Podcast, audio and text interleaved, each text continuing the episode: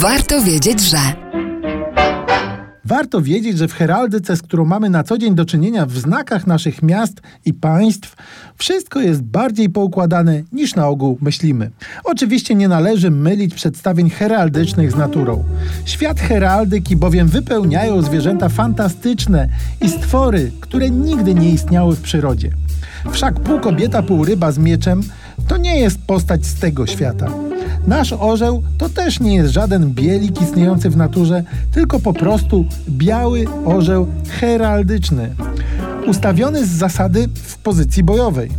Stąd jego nastroszone pióra i rozwarty dziób z wysuniętym językiem. Herby wzięły się od rodowych znaków bojowych, które musiały być łatwo rozpoznawalne na polu bitwy. Stąd bojowe, groźne postaci i stwory oraz zwierzęta miały przy okazji wzbudzać respekt, ale przede wszystkim musiały być widoczne i łatwo rozpoznawalne. Zasady były proste i klarowne. Jedną z nich było unikanie kładzenia barwy na barwę, a metalu na metal.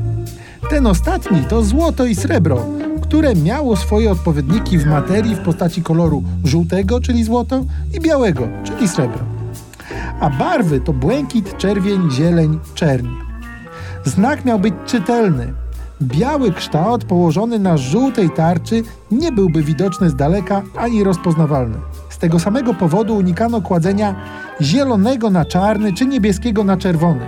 Zupełnie inaczej prezentuje się metal położony na barwę, czyli na przykład polski srebrny orzeł położony na czerwone pole, albo barwa położona na metal, czyli niemiecki czarny orzeł umieszczony na żółtym, czyli złotym polu. Jakbyśmy na to popatrzyli rozsądnie, to można powiedzieć tak. Bitwy rycerskie bitwami rycerskimi, średniowiecze średniowieczem, a zasady heraldyczne do dzisiaj sprzyjają porządnej grafice i czytelności znaku prezentowanego na odległość.